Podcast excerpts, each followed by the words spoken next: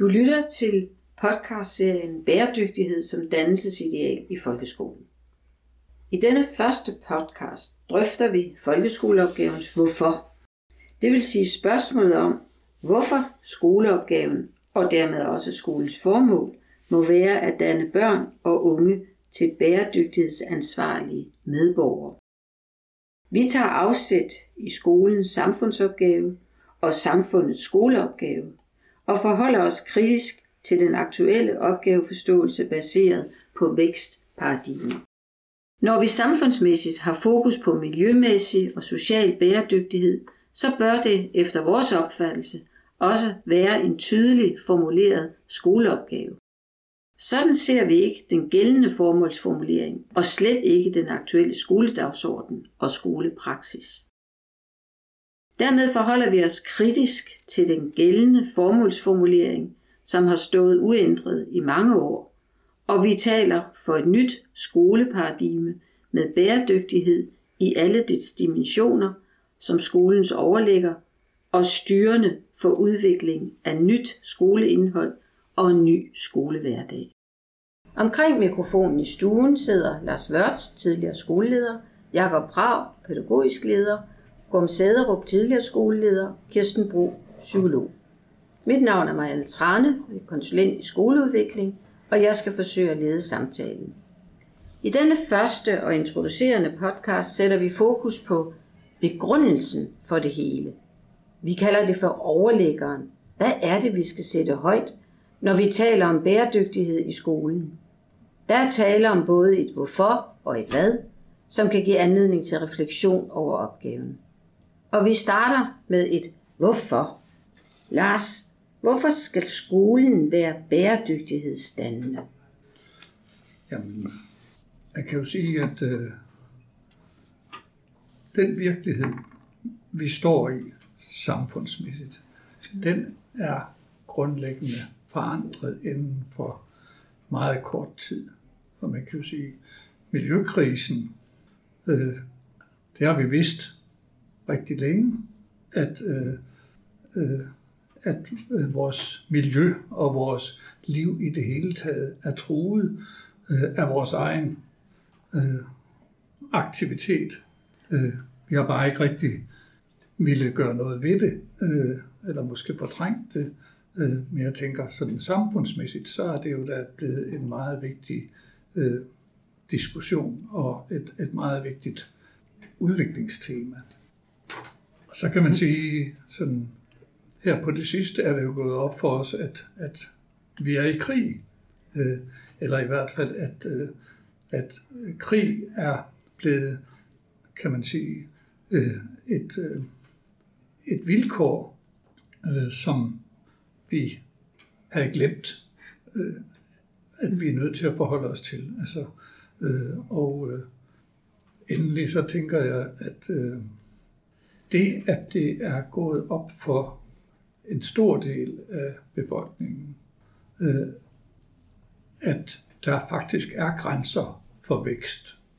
Øh, og det, at, øh, at vi bliver nødt til at begynde at forholde os til, hvad skal vi gøre, øh, eller hvordan skal vi indrette vores samfund, øh, når vi skal sige farvel til vækstsamfundet. Men, kan man sige, at, at det er den samfundsmæssige forsømmelighed, der gør det til en skoleopgave? Man kan jo sige, at øh, vi, øh, det, det er vores skyld, altså, mm. øh, men øh, ansvaret og opgaven, den pålægger vi de kommende generationer. Øh, og øh, øh, man kan sige, øh, med de krisefænomener, som vi taler om her, så, så kan man sige, så, øh, så er det både en miljømæssig og en social og en kulturel krise, vi står midt i og skulle håndtere. Øh, og skoleopgaven må jo, i hvert fald folkeskoleopgaven, må altid være samfundsbestemt. Mm. Øh, så på den måde, så øh, må skolen tage alvorligt, at vi skal opdrage børn og unge til at øh, tage medansvar for en mere bæredygtig fremtid. Både med hensyn til det miljømæssige, men også med hensyn til det sociale. Mm-hmm.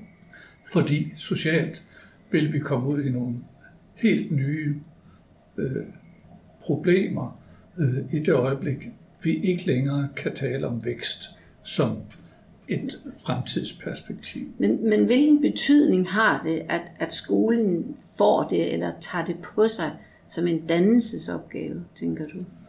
Jamen jeg tænker, på nogen måde, så er det jo indlysende, at, øh, øh, at det må være en skoleopgave, fordi skoleopgaven er en opdragelsesopgave, øh, og vi har som opgave at opdrage børn og unge til samfundsmæssighed mm. øh, og til at tage ansvar øh, og medansvar øh, for samfundsudviklingen. Og det er ikke, tror jeg, noget, der sådan er givet af sig selv. Det er faktisk en, i egentlig forstand en dannelsesopgave. Hvordan, hvordan tænker du, vi kommer derhen, at skolen øh, skriver det ind i sit, i sit formål, altså at det bliver en sådan skoleopgave? Hvad, hvad skal der til? Jamen altså, nu kan man jo sige, da vi havde den sidste såkaldte reform af folkeskolen, der noget af det eneste, man ikke ville diskutere, det var jo skolens formål. Øh, og jeg tænker, øh, der er rigtig mange signaler om, at skolen, eller hvad der sagt, at, at skoleopgaven nødvendigvis må være en anden, end den har været tænkt øh, hidtil. Fordi øh, det vi skal, eller det skolen skal, det er jo mere en øh, øh kompetenceudvikling og mere end øh, at gøre de unge mennesker uddannelses- og øh, arbejdsmarkedsparate. Øh, fordi den opgave, de kommende generationer står overfor, den er, øh, altså det har vi jo opdaget, det er en meget mere omfattende og grundlæggende opgave. Så, så tidspunktet uh, skulle være gunstigt i forhold til at rejse den drøftelse eller den debat øh, igen? Øh, jamen, jeg mener, øh, man kan simpelthen ikke undgå, øh, og, eller man burde ikke kunne undgå øh, at tage den mere grundlags øh, diskussion. Øh, det, der kan undre som nogle gamle nogen som os, det er jo måske, at øh, at det ikke bliver diskuteret. Hmm. Ja, Gorm, du havde... Jamen, jeg har lyst til at spørge dig, Lars, altså, eller sige, eller også høre dit kommentar, men altså, øhm, den skole, vi har, den, den, øh, den uddanner jo til vækstparadigmet. Det øh, så det, du snakker om, altså, kunne man kalde det, at vi skal ruste de unge til et helt nyt paradigme. Altså, vi skal ruste dem til at kunne klare alle de kriser, du snakker om. Er det det?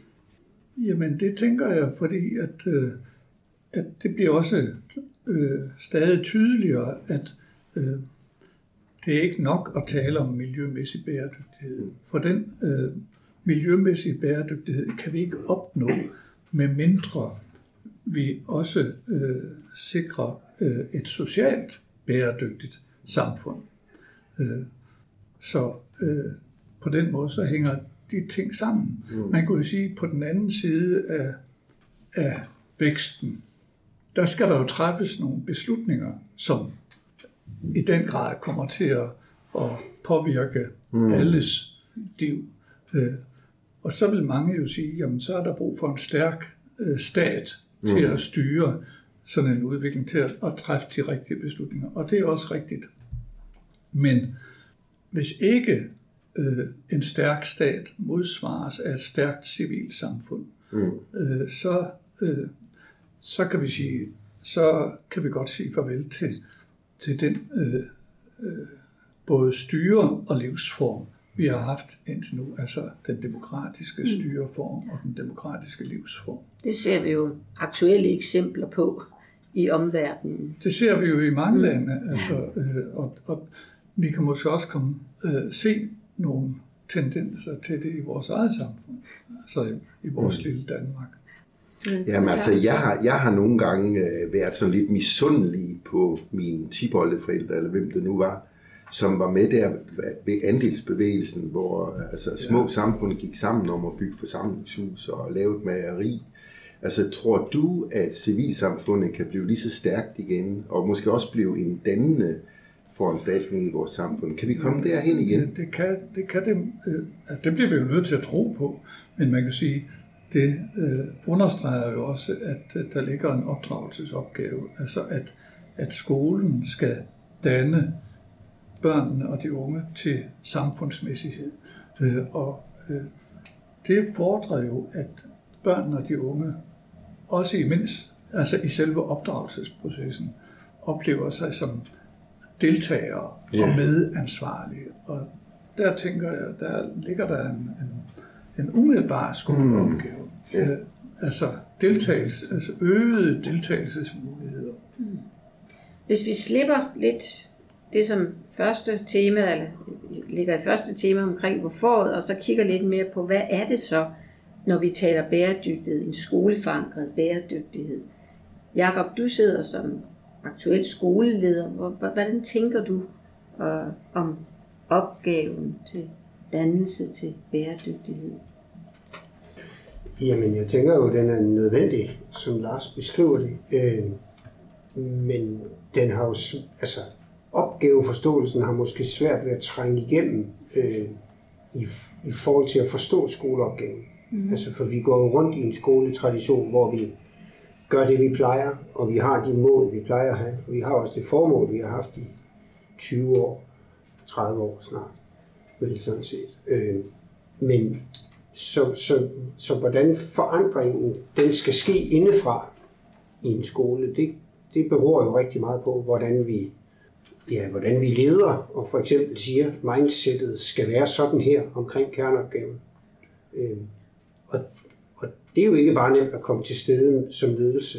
Jo, man kan godt stille sig op og sige det på ølkassen, men, men hvornår går folk med? Altså, det tror jeg er en stor... Der ligger noget i hele, i hele vores altså systemindretning i skolerne, som, som er bundet så meget op på traditioner og måder at gøre det på i målsætninger og materialevalg og årsplaner og progressionsforståelser, og man kan sige, øh, reformen fra, fra 14 med, at vi skal blive så dygtige, som vi kan. Altså, det er jo også blevet et mantra, som har, har øh, devalueret tværfaglighed og, øh, og emne- og projektundervisning, fordi den fagfaglige undervisning, sådan som jeg ser det, den, den har fundet mere og mere plads.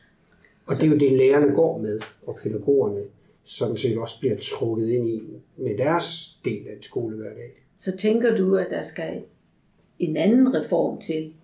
Altså noget, der er mere som paradigmeskifte, som Gorm taler om. Altså jeg tænker, det kunne være godt, hvis det både kunne være en udefrakommende krav, at nu skal vi gøre noget andet, fordi kravet til fremtiden er noget andet. Samtidig med, at vi jo som skoleledelser sådan decentralt tager opgaven på os, sådan som Lars sådan beskriver det, ikke? Altså, hvor er det, vi nu skal hen med vores dannelsesideal i skolen. Øh, og så må vi jo arbejde øh, benhårdt med at skabe de forandringer, step by step. Altså, og øh, jeg sidder jo som skoleleder for en stund øh, på en rettighedsskole, og, og det betyder jo, at, at hele det med elevinddragelsen og medbestemmelse, altså børnenes stemme i, hvordan laver vi skole, og hvad er vigtigt, den skal vi jo have, den skal vi jo have gjort meget større. Fordi de møder ind hver dag, og de forventer, at de voksne styrer showet, for det gør de voksne. Og det kommer der jo ikke nødvendigvis. Det er dannelses bæredygtighed, bæredygtighedsdannelses produkt ud af i sidste ende, fordi de gør jo bare, som de voksne siger. Øh. Men ser du, at der er elementer, nu nævner du rettighedsskole, ser du, der er elementer, som kan bære i den rigtige retning? Ja, det er der, og der, altså, der er jo både elever, der efterspørger det. Altså i vores madordning her, så vil elevrådet gerne have, have flere vegetardage. Det er mest de ældste elever, der vil have det, og de mindste, de vil bare gerne have det, de plejer. Mm. Men, men stemmen er der jo, og den kommer jo af sig selv fra dem. Mm. Øh, og, og sorteringsting og sådan noget. Og der er jo børn, som, som siger det højt, og der er også lærere og pædagoger, som har en klar holdning til, at selvfølgelig skal vi noget med det. Men derfra til at omlægge organiseringen af skolen og undervisningen og fritidspædagogikken for den sags skyld, der er, jo, der er jo et stort skridt, altså fordi hvem tager det første skridt, og hvem Mm. står fast på, at det må være det her, der er svaret. Øh, Hvordan er I afhængige af, øh, ikke bare jer selv som skole, men, men den kommune, man er indlejret i, og, og det landsdækkende? Altså, hvordan vil man, at, kunne man få kommunen med, og så var det et bedre skridt at tage sammen med flere andre naboskoler, eller skal der, skal der et nationalt øh, tiltag til, tænker du? Ja, det tænker jeg i sidste ende, der skal. Altså, der bliver jo nødt til at være en ny retning, og kan man sige, det nye paradigme, så nu vil jeg også efterspørge, hvor, ikke? Altså, er det det? Altså, hvad er det? Og hvornår siger, siger samfundet, det her er det nye paradigme, som ikke er konkurrencestatens vækstforståelse. Altså, men indtil den samfundserkendelse måske kommer, så skal vi jo arbejde ufortrødent øh, nedefra og indefra, øh, og også i samarbejde med andre skoler i netværksformer. Eller, øh, og det tror jeg godt, man også kan få kommuner med til at, at, at understøtte. Men, men jeg tænker, den, den, den helt store hurdle i det her, det, det tror jeg er det der med væksten. Altså, fordi vores børn i skolen og deres forældre, de er jo indlejret og sovset ind i, at det er det, det er det, man gør. Og det er jo først de senere år, at, at det bliver udfordret. Så hvordan, Du- hvordan, øh, altså hvordan skal, er det også skolens opgave at udfordre det, og det tænker jeg det er. Du nævner, at, at der kommer faktisk nye stemmer fra eleverne. Hvordan, hvordan kan, du, kan du også høre forældre nye stemmer? Det kan jeg en lille smule i, øh, i, øh, i skolebestyrelsesarbejde. Ja, det kan jeg godt. Mm. Men, men, men der, er jo ikke, der er jo ikke sådan en aktivisme blandt forældrene, øh, hvor de sparker døren ind og siger, det er simpelthen for dårligt, at der ikke er mere økologi i jeres madordning, eller hvorfor er I ikke kommet i gang med at affaldssortere, eller hvordan kan det være, at, eller, altså, det er, jo, det er jo meget pænt og, og ordentligt, det hele, og så går det lidt langsomt. Så altså en accept af det nuværende system i det store hele. Ja, jeg tror jo, det er jo gidsninger, men mm. hvis børnene kommer glade hjem fra skole og går glade i skole hver dag, så er forældrene jo sådan set trygge og tilfredse. Så indignationen og, og altså det nye paradigmes øh, frontsoldater, jeg ved ikke, om man skal kalde det det, men, men det er jo i hvert fald ikke forældrene, der banker på og siger til skolen, nu skal I gøre noget helt andet. Det, øh, det skal vi selv øh, gøre på en eller anden måde. Men hvis vi så skulle springe igen til dig, Kirsten, fordi jeg tænker, at øh, det der handler meget om skolen og skolens ansvar, men sådan, hvis man sådan ser det lidt, hvad er familiens opdragelsesmæssige ansvar? Altså, hvordan kan vi det vil- tænke det med? Det vil jeg gerne sige noget, men jeg har faktisk et spørgsmål til jer lige Ja. først, øh, fordi Jacob, du snakker om, øh, at der skal komme nogle krav op fra, og du du snakker om, at der skal komme vækst nedefra. Men hvordan er det, øh, det kan ændre på de strukturer og de vaner? En ting er, at der bliver en lovbestemt, at det er det, vi skal, og at folk udvikler en holdning til, at det er det, vi skal. Men hvordan forestiller du dig, at de strukturer og de øh, rammer, der er i folkeskolen i dag, kan ændres, så det giver plads til det nye øh, paradigme? Altså nu sidder vi jo her en forrest, nej, det er den første sommerdag i dette år, og, og, øh, og traditionelt i skolen, så lægger vi jo skemaer og planlægger et helt år ad gangen. Så lige om lidt, så kan jeg præsentere et schema for alle medarbejdere, og sådan set også for alle elever. Og så ved alle elever, hvor de skal gå hen hver tirsdag i næste skoleår kl. 10. Også torsdag kl. 8 og fredag kl. halv 1.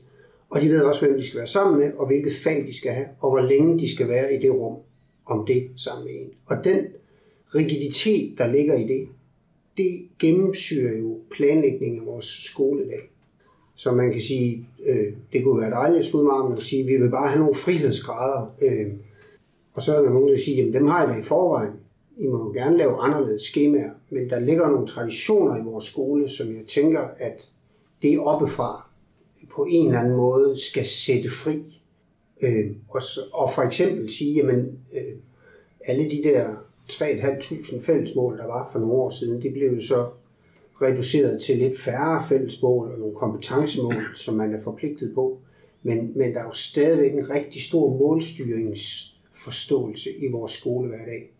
Og der tænker jeg, at vi bliver nødt til at have nogle øh, blanko checks til at sige, at vi skal nok selv lave vores målstyring.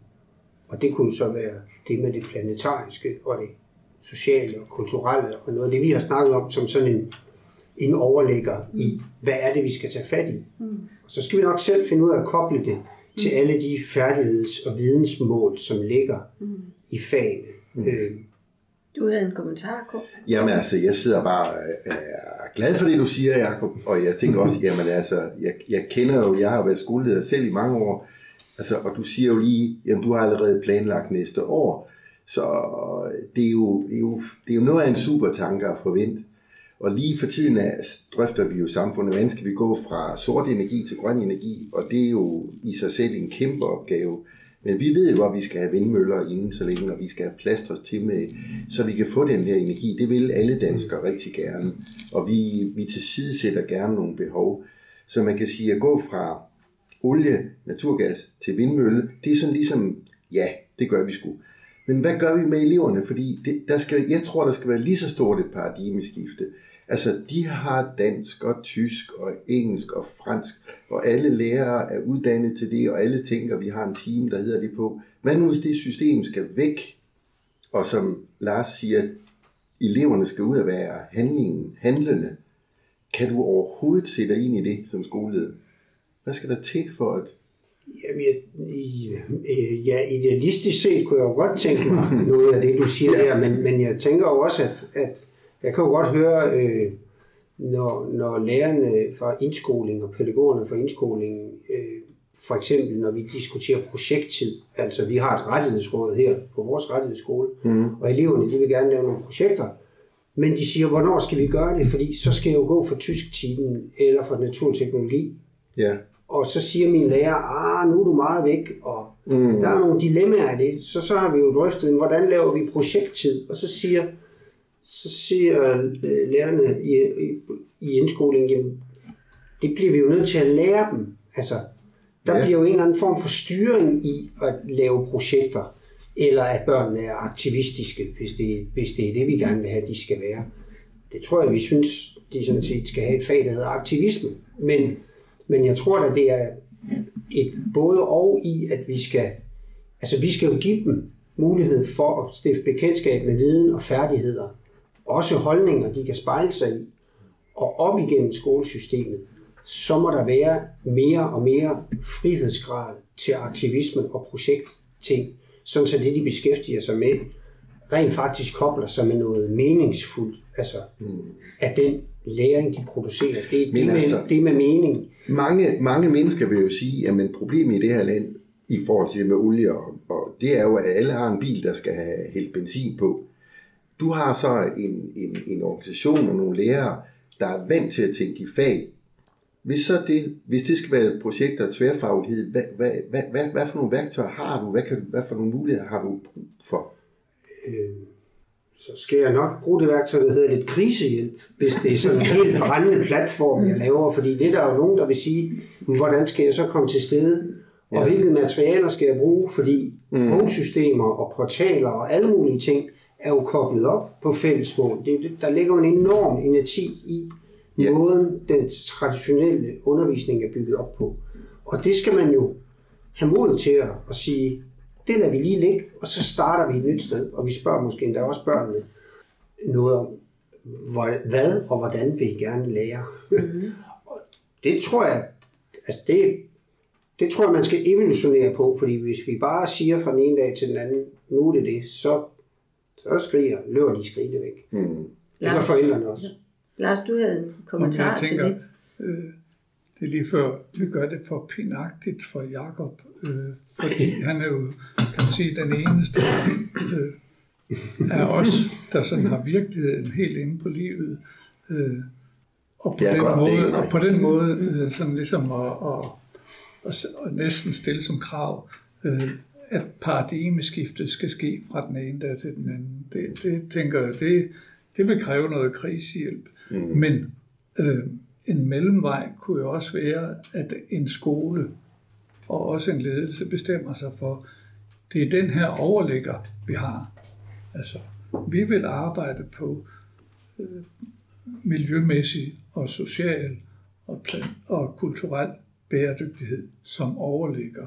Øh, og så ved vi godt, at den virkelighed, vi står med i, den vil være meget øh, be- fortidsbestemt. Men hvis vi har overlæggeren, når vi så hver gang vi så sætter et nyt initiativ i gang, så kan sige, jamen trækker det her i den rigtige retning, eller trækker det i den forkerte retning, mm. så vil vi være nået et stykke vej. Fordi den forandring, vi taler om, er jo også en bevidsthedsmæssig forandring, både hos elever og forældre og medarbejdere. Øh, Og den kommer ikke sådan fra den ene dag til den anden, men den kan komme ved, at vi taler om virkeligheden på en anden måde og forholder os til virkeligheden på en anden måde. Øh, Og på den måde, så at vi så vender os til at vurdere de initiativer og de tiltag, vi enten selv sætter i værk eller bliver pålagt, vurdere dem i et bæredygtighedsperspektiv. Mm. Går det den rigtige vej, eller går det den gale vej? Mm. Jamen, så vil det hjælpe både på Jakobs øh, øh, traume-tendenser, øh, øh, men det vil også, måske, det vil også, tænker jeg, kunne være med til at skabe den forandring, mm. som skal til. Mm. Ja, Det, jeg synes, der ligger bag det, vi snakker om nu, det er, hvad er det for nogle værdier, der skal være styrende? For hvis det ikke er struktur, og det, det skal være brudt ned, så skal der være noget andet pejlemærker, der hjælper os med at lave den nye skole. Så øh, jeg kunne godt tænke mig at kaste lidt lys på, hvad er det for nogle værdier, kommende øh, øh, skole, bæredygtighedsdannende skole skal sætte fokus på. Øh, og, øh, og det, hvis jeg skal knytte an til det, der har været sagt indtil videre, så kunne det jo være øh, de epokale nøgleproblemer, altså de problemer, der er i samfundet lige nu. Øh, dem bliver man nødt til at tage afsæt i måden, hvorpå man vil værdistyre den kommende skole. Øh, og hvis jeg kigger på for eksempel vores folkeskolelov, som ser ud lige nu, så tænker jeg da ikke, at at den tager højde for, at der er måske en planet, der ikke giver grundlag for, at, at elever kan, øh, kan leve på kloden til evig tid. Der er ikke blik for, at vi faktisk har krig. Der er ikke blik for, at vores demokrati er truet af magtfulde lande, der måske vil ryste vores demokrati. Så måske skal vi have lavet en lov, der tager afsæt i de problemer, og som dermed værdistyrer det, vi fremad skal med folkeskolen. Og lige nu tænker jeg, at den eneste værdi, der sådan rigtig larmer i konkurrencestaten, for at vende tilbage til den, mm. det er jo, at børn skal blive så dygtige, som de kan. Men det er simpelthen ikke godt nok. Ja, de bliver stresset. Ja, ja, og det er heller ikke godt nok, når kloden øh, vonder sig, og når øh, krigen banker på, og, Ja. og, og demokratiet bliver rystet af folk, der vil destabilisere det. Så Så du tænker i et opgør ja, med den ting, med den tankegang. Ja, og det kræver, at, at den, hvad skal man, de præmisser, vores hidtidige lov og rammesætning bygger på, at, dem, at, den, at vi tager udfordringen op. De holder simpelthen ikke stik. Der er noget, at man, vi er blinde på, og vi bliver nødt til at medinddrage og tænke grundlæggende anderledes om. Så man kan også vende helt tilbage. En gang var, var skolen jo også værdistyret. Gud, konge og fædreland, ikke? Altså, og det skulle vi værne om. Vi skulle også give kæmpe for det og lægge måske endda vores eget øh, blod i, i kampen. Men øh, spørgsmålet er, om vi ikke i dag er i samme situation. Det skal ikke hedde Gud, konge og fædreland. Det kunne for eksempel hedde bæredygtighed, underforstået. Det rummer de her tre dimensioner, vi har snakket om. Og det må vi værne om, og det må vi kæmpe for.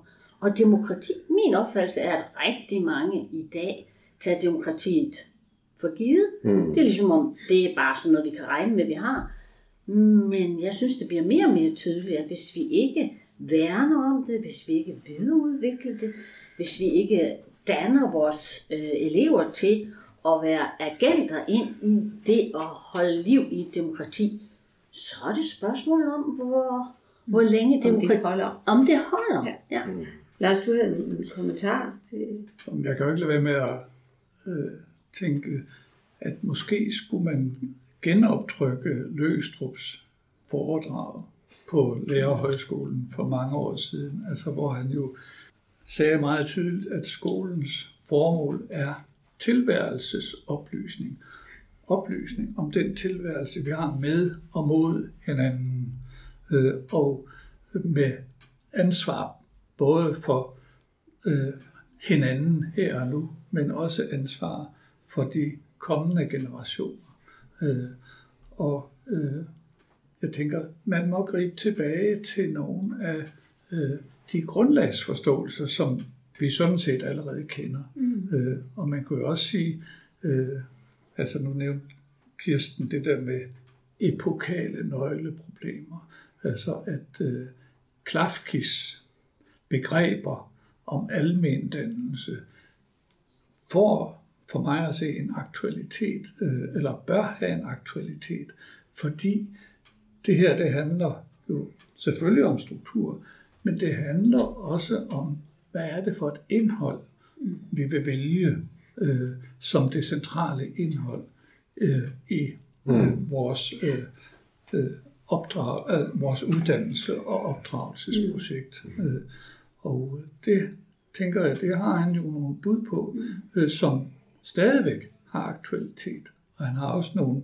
bud på, øh, ikke bare hvad det er for nogle nøgleproblemer, men også hvad det må indebære altså af krav ind i en opdragelsessammenhæng. Altså, hvad er det så, man skal gøre? Mm.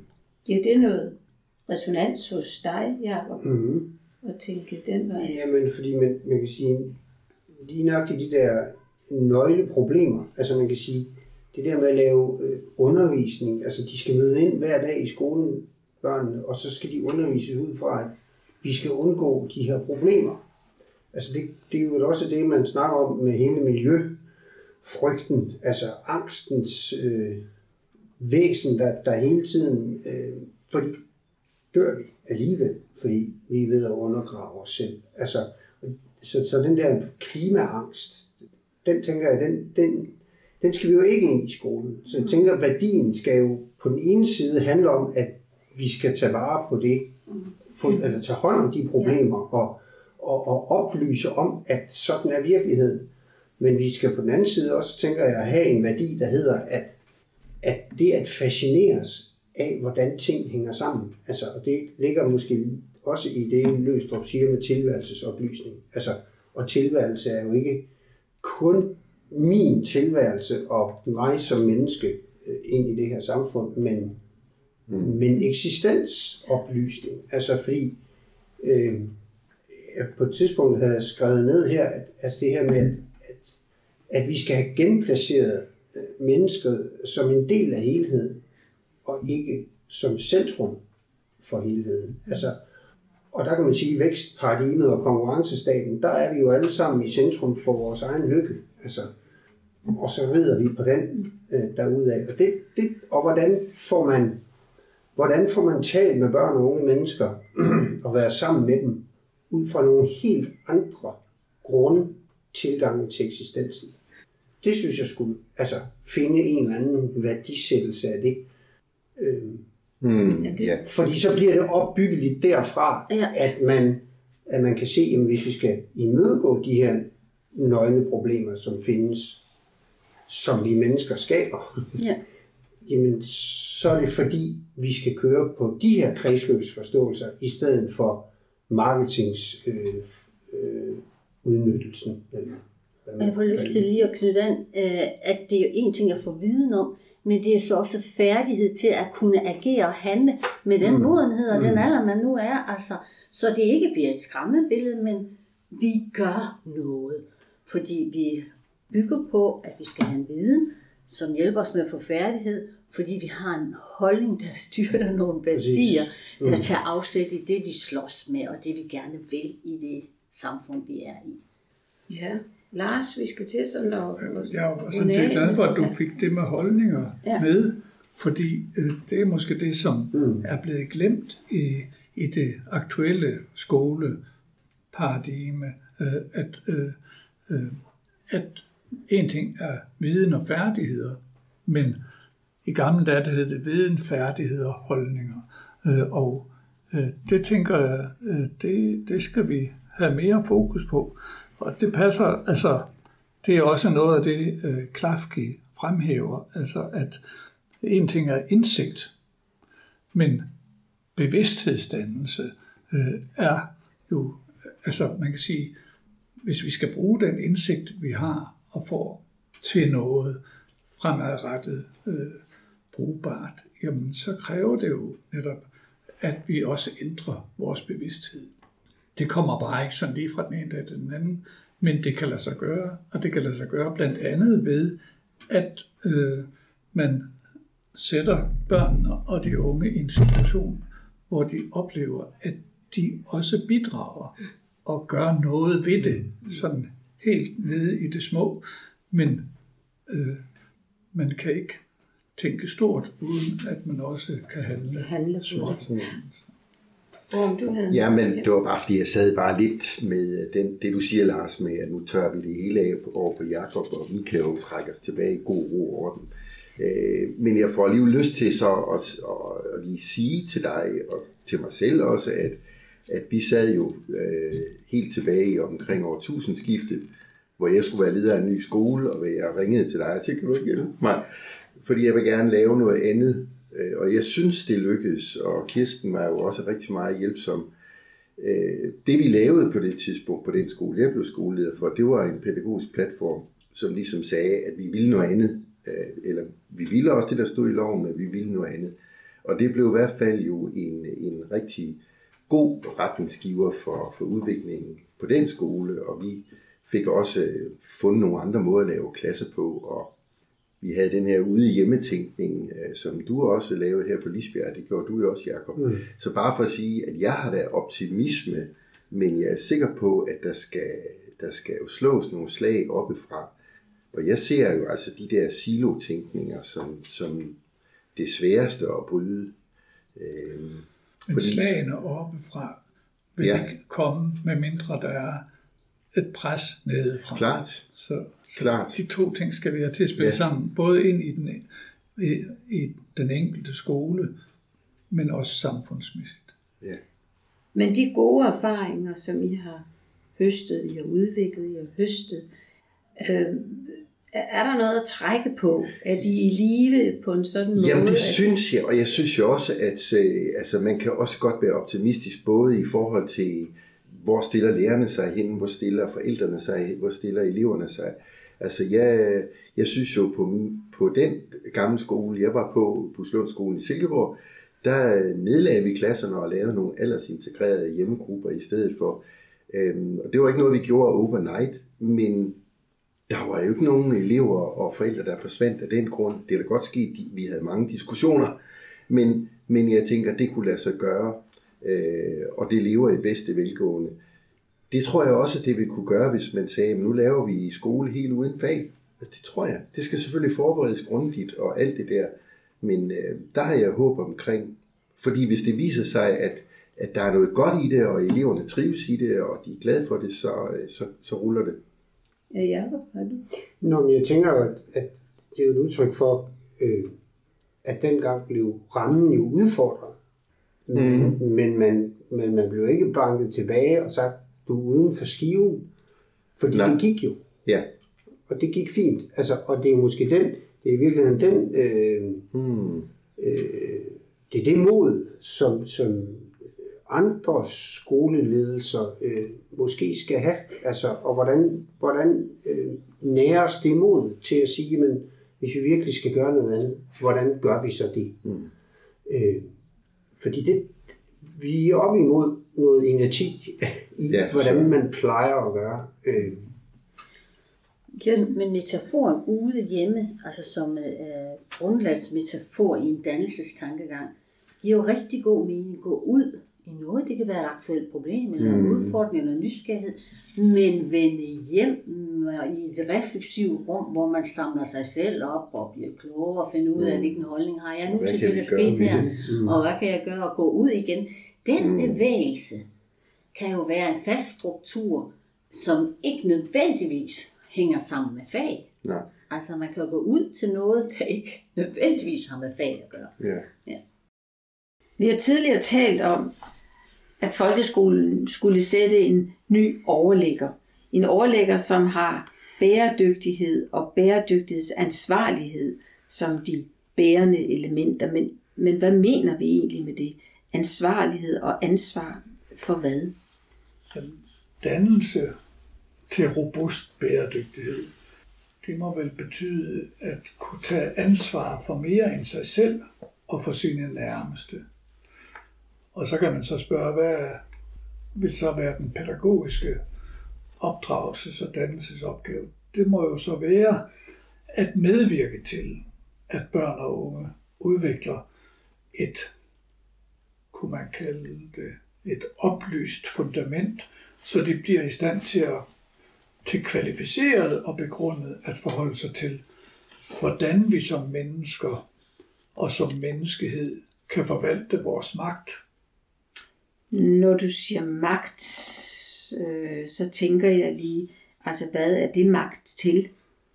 Jamen, vi oplever jo, og vi mærker jo konkret, så at sige, med vores krop, naturens uorden. Og det må jo give anledning til uro og bekymring, og måske ligefrem til klimaangst. Men samtidig så må vores fornuft og vores omtanke sige os, at vi har evnen, og vi har magt og midler til at regulere, og forhåbentlig til at genskabe en mere naturlig orden. Der er en, der har sagt det der med, at vi skal tælle, eller vi skal lære at tælle det, der tæller. Øh, det vil jo sige i den her sammenhæng, at øh, skolens ledere, lærere og pædagoger øh, skal se det som deres uddannelses- og dannelsesopgave at støtte vores børn og unge i at sætte mål for en mere bæredygtig fremtid, og ikke mindst øh, i at tro på, at de kan gøre noget, øh, og at handling og forandring er mulig. Ser du det som, en, som et modsvar øh, på, på den skole, vi har oplevet de sidste 10-15 år, som i højere grad har været præget af konkurrence og nogle bestemte mål? Altså er det det her, der er modstykket? Man kan vel sige, at øh, øh, det, vi er nødt til at nytænke øh, undervisningens indhold. Øh, altså og undervisning i planetarisk bæredygtighed, øh, tænker jeg, det må opfatte det planetariske grundlag som forudsætning for vores menneskelige udfoldelse og for liv i sin helhed. Og det må jo dybest set være, kan man næsten sige, al uddannelses begrundelse og grundlæggende indhold. Øh, og så må den pædagogiske opdragelses- og dannelsesopgave blive at udvikle og forankre klogskab og ærefrygt for planetens liv og livsbetingelser i vores børn og unge. Og netop ærefrygt, tænker jeg, er vigtig. Angst er, kan, er, er, er rigtig svær at forholde sig til.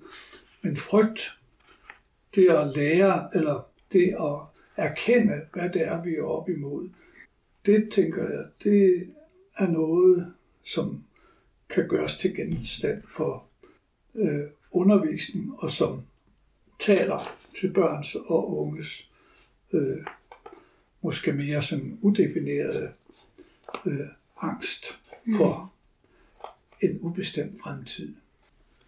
De skal så. vide noget om det planetariske grundlag, mm. og de skal vide noget om, hvad, man, hvad vi kan gøre for at bevare det planetariske grundlag, som vi afhænger af. Og det er vel både en opgave for skole og for forældre? Det er også en forældreopgave. Mm. Man kan sige, øh, nogen vil jo sige, at skolen har ikke en opdragelsesopgave, men i den her sammenhæng, så tænker jeg, forældre og skole, mm. skolens medarbejdere deler den vigtigste opdragelsesopgave. Så det er ikke noget, man gør alene, det her? Ja, det er noget, man gør sammen med andre, og man kan sige, øh, når vi taler om bæredygtighedsansvarlighed, så er det jo selvfølgelig et spørgsmål om, hvad er det, vi skal tage ansvar for. Men det er også et spørgsmål om, hvem kan vi tage ansvar sammen med. Og det må altid være, og må altid udfolde sig i fællesskab med andre. Og det kunne man sige, det, kan, det er i familien, og det er lokalt i vores institutioner, og det er nationalt, og det er globalt. Man kunne næsten sige, at det er forankret lokalt, eller skal være forankret lokalt, og orienteret globalt. Så vores børn og unge, tænker jeg, skal lære, hvordan vi i vores sociale liv kan udfordre vores vaner og vores vanebestemte og måske ubæredygtige livsførelse, for på den måde at lære at understøtte en mere bæredygtig livsførelse. De ændrer vel på de pædagogiske bestræbelser, hvis det er det, der er opgaven. Gør det ikke? Jo, det gør det jo nok, øh, fordi at, øh, det må være vores opgave, eller skolens opgave, at styrke børn og unge i at have mod på livet, og i at give dem anledninger til at øve sig i, og til at gøre erfaringer med deltagelse i miljømæssigt og socialt bæredygtighedsfremmende fællesskaber, både i deres skole og i deres lokalsamfund, og selvfølgelig også i familien. Så, så ligger der en pædagogisk nøgle i, at det med at få mulighed for at øve sig og gøre sig erfaringer, kunne man sige, at det er noget af det vigtigste. Jo, for man kan sige, det at øh, gøre sig erfaringer, altså det at gøre noget overhovedet, øh, det er jo med at måske så også opleve, at det gør en forskel. Det kan man sige. Det må vi tro er med til at danne en holdning hos de børn og unge. Og man kunne næsten tale om en slags bæredygtighedskulturel dannelse. Og der er jo en, en øh, klog dame, der i begyndelsen af det, der blev kaldt barnets århundrede, det er forbi for længe siden, øh, sagde, øh, at dannelse, det er det, der er tilbage, når vi har glemt, hvad vi har lært. Det tænker jeg, der er en sandhed i, altså fordi vi kan godt øh, med procedurer og med øh, en praksis for børn til for eksempel at sortere affald øh, og lade være med at smide ting og alle de der ting. Men det er jo først, når de børn og unge inden, øh, selvbestemt har en opfattelse af, at når jeg gør det her, så er det det rigtige at gøre, at øh, vi, man kan sige, at vi er nået i mål. Så det forudsætter vel, at de har fået deres værdimæssige fundament på plads.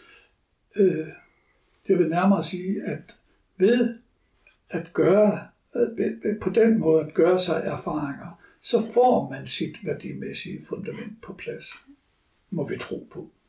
Ja, tak skal I have.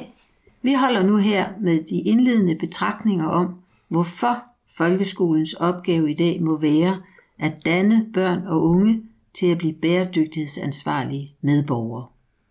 Vi har også antydet, hvad der kunne menes med bæredygtighed som dannelsesideal, og har nævnt flere begreber, som kan udfoldes yderligere.